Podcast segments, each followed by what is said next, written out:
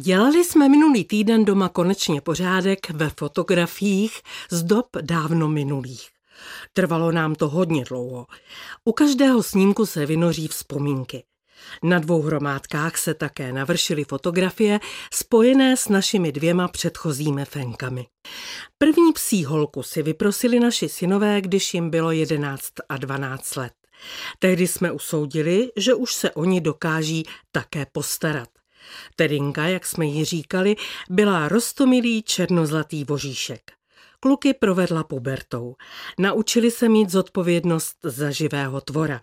Jak se hádali o to, kolikrát kdo z nich vynesl košík do popelnice, s psinou šel bez řečí ven ten, kdo přišel ze školy první. Já jsem tehdy byla o pár desítek let mladší a protože bydlíme na severním okraji Plzně, po odpoledních a ve volných dnech jsem s ní našlapala hezkých pár kilometrů v blízkých lesích. A také jsme spolu někdy zažili vzácné chvíle, třeba zatmění měsíce nebo přílet Haleyovy komety. Dodnes ten mlhavý obláček vidím. Po třinácti letech odešla k naší obrovské bolesti za duhový most. To prý je místo, kde nejvěrnější přátelé člověka čekají, až ten jejich opustí tento svět. Za nějaký čas k nám přišla Rézinka, také veselá vesnická směs, máma kokr, tatínek neznámý. Vypadala jako malý zlatý retriever.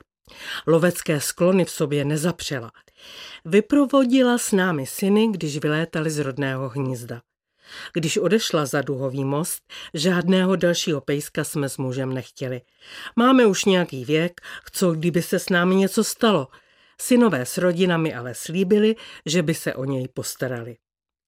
A tak naši domácnost už čtvrtým rokem sdílí zlatá šeltie. Je samozřejmě naše milované zlato a navíc má zlatou barvu. Šeltičky jsou velice svérázné. Na ně nemůžete křičet, kde pak, to by se urazili.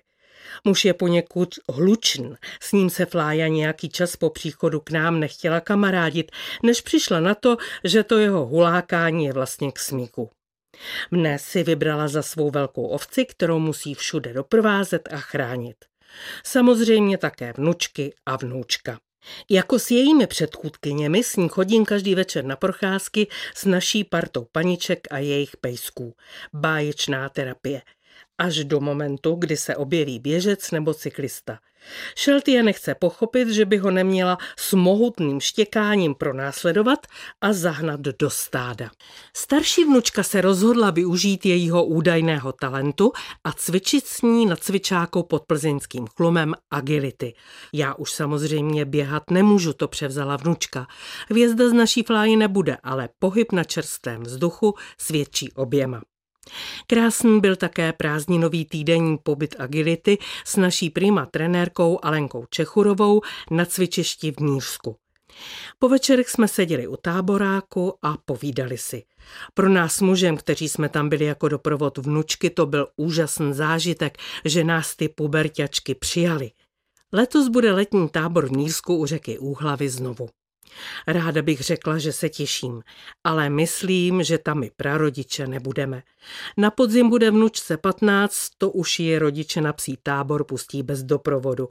A nebo ona bude mít jiný prázdninový program. Ale zbyly nám z toho loňského pobytu fotografie. Jsou v počítači, jak to dnes chodí, a můžeme při nich vzpomínat.